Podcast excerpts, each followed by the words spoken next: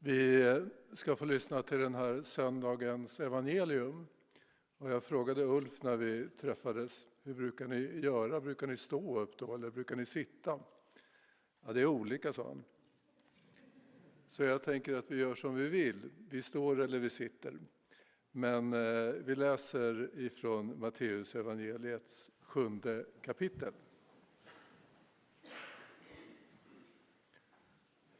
Jesus sa: allt vad ni vill att människorna ska göra för er, det ska ni också göra för dem. Det är vad lagen och profeterna säger. Så lyder det heliga evangeliet. Lovad vare du, Kristus.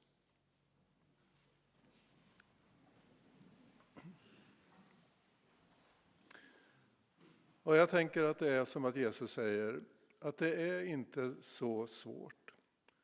Utgå från dig själv och hur du vill bli behandlad. Och så försöker du behandla människor på samma sätt. Jag menar, du vet ju dina behov. Vad du behöver för att känna trygghet eller självtillit.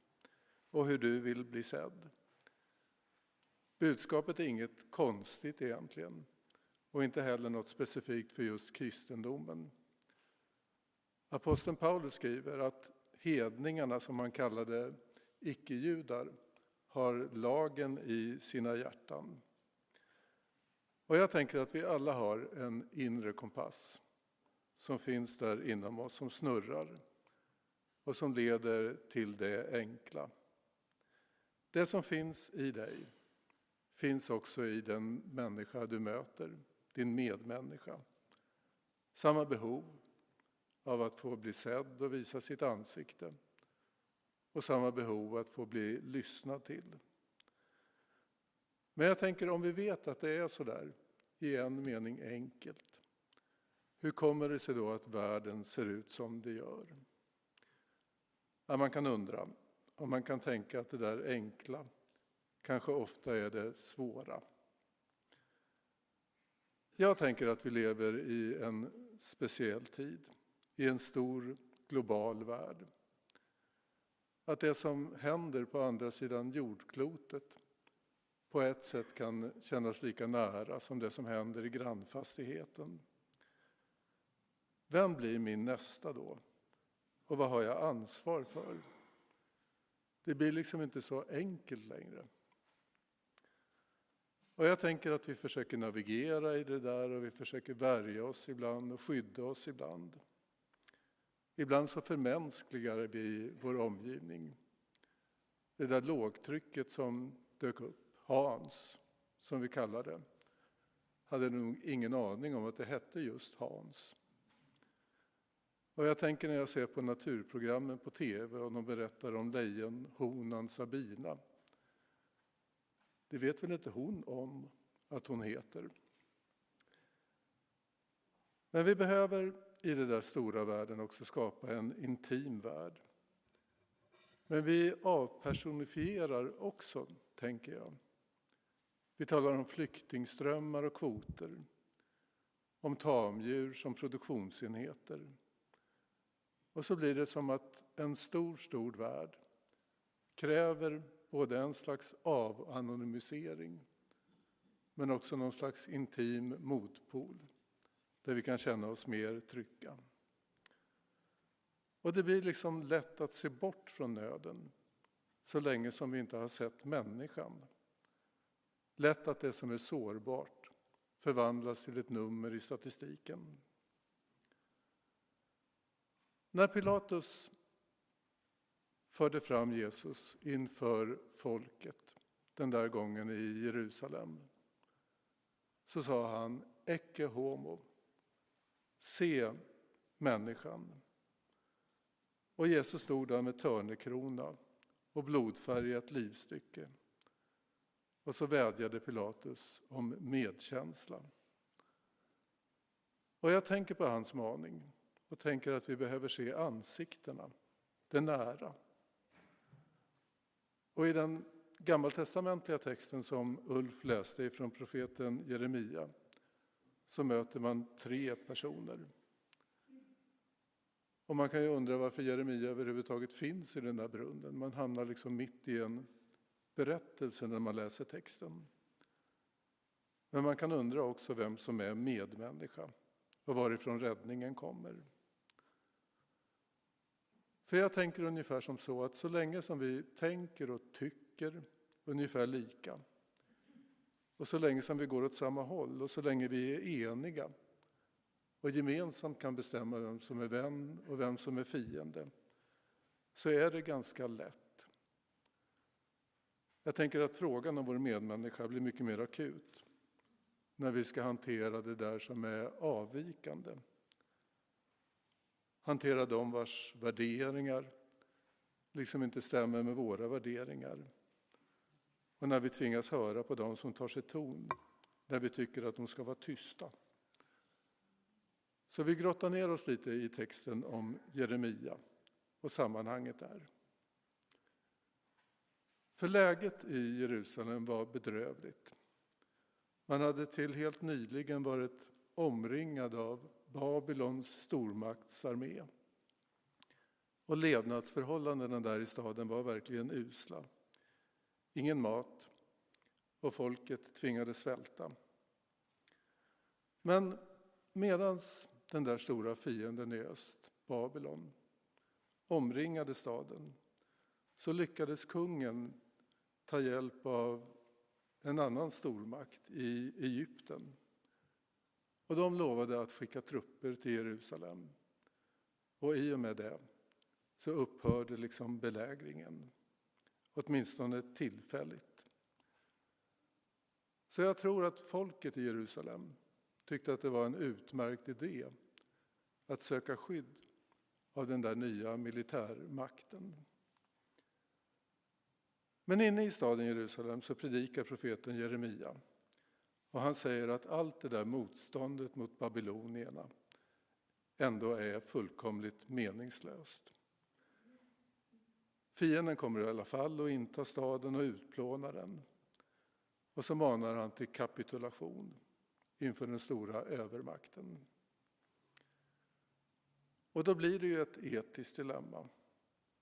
Hur ska man förhålla sig till en sån uppgivenhet?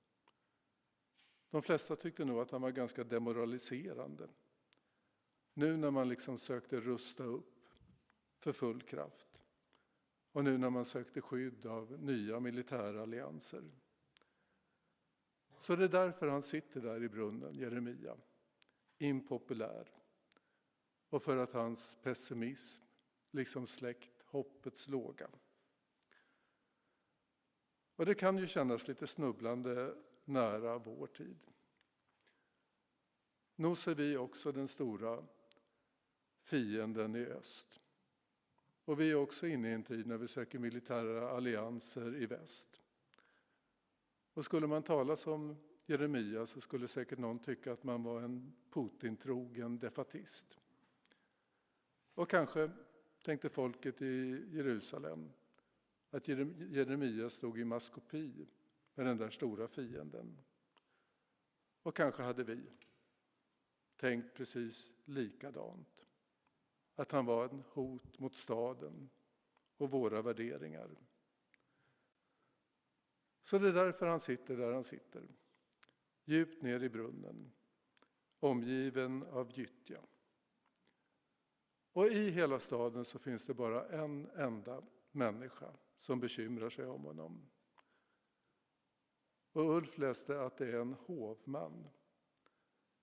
Grundtextens ord kan också översättas med enuck eller kastrat.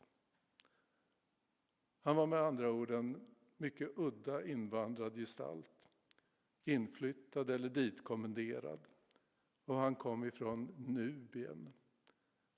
Det ligger i nuvarande Sudan. En annorlunda invandrare. Men Nubien, Eved Melek, engagerar sig i Jeremias fall. Och vi vet inte varför. Kanske trodde han att Jeremia faktiskt var en sann profet. Kanske tänkte han att han ändå var en rättfärdig människa. Eller kanske tyckte han lika illa om Jeremia som alla andra i Jerusalem. Men han kunde se det som Ulf sa, att det var en medmänniska som satt där i brunnen. En medmänniska som behövde hans hjälp.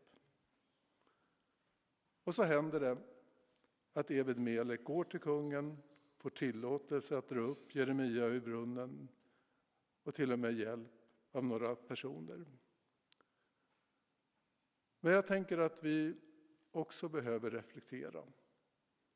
För visst är det lite jobbigt med avvikande röster, också i vår tid.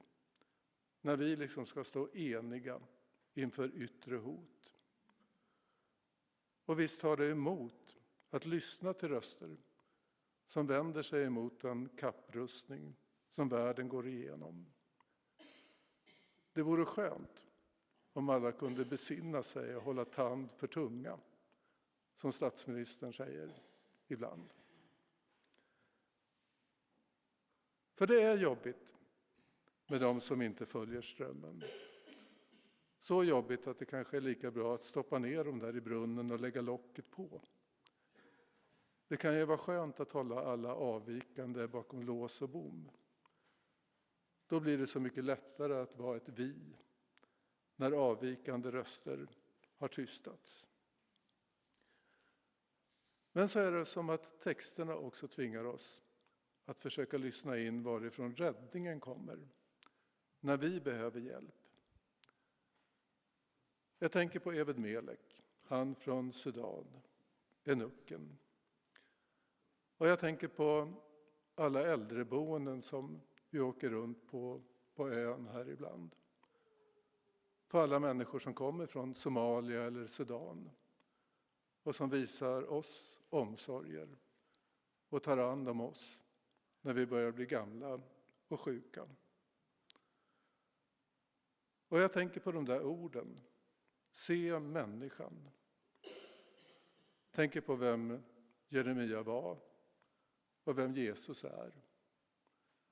Den ena nedsänkt i en brunn och den andra hängande på ett kors. De delade på sitt sätt samma pacifistiska hållning som jag ser det. Och de sågs av sin tid som allt för annorlunda. Men som kyrka får vi också tänka på de där linnebindlarna som skänks ner från ovan i brunnen som en slags livlina de dagarna vi vandrar i dödsskuggans mörker. Är det samma livlina, samma klädnad som klädedräkten som soldaterna kastade lott om den dagen när Jesus korsfästes? Som att det är den där blödande och vapenlösa kärleken som ändå är vårt realistiska hopp undan död och våld. Ja, man kan undra, och det får man väl göra. I Bibeln i vart fall är Jeremia förstås en rättfärdig poet som står upp för sanningen. Och i kristen tradition så är Jeremia i brunnen en profetisk bild för hur Jesus steg ner i grav och dödsriken. Och tygtraserna är en bild av det som räddar oss när allt mänskligt hopp är ute. Som korporalet, som vi säger i Svenska kyrkan, som vi dukar nattvardsgåvorna på. Som påminner oss om den natten då vindarna var som vredast, men också kärleken som närmast. Så vilka avvikande röster behöver vi lära oss lyssna till? Och vilka händer är det som faktiskt räcker oss omsorger? Jag tänker att tider är olika, men att också finns en slags mönster och en kontext som är lika. Statsmän kan visst verka vilsna och nybakade i rollen. Och profeter ses i olika tider som självutnämnda sanningssägare. De nyanlända som en belastning för samhället. Men omsorgen och medmänskligheten finns också invävd i livet. Och den kommer allt som oftast från oväntat håll. Så det blir väl på ett sätt vår utmaning den här söndagen. Lär dig uttala namnet på de där nya som du inte känner. Och öva dig att lyssna på de röster som går mot strömmen. Låt inte nöden eller omsorgen drunkna i statistiken. Och som kristen kyrka, våga tro att den medkännande kärleken som inte räds världens slukhål eller brunnar ändå ska bära oss genom det svåra. Ja, det är lätt och det är svårt kanske. Behandla din nästa som du själv vill bli behandlad. Men se människan, inte konstigare än så.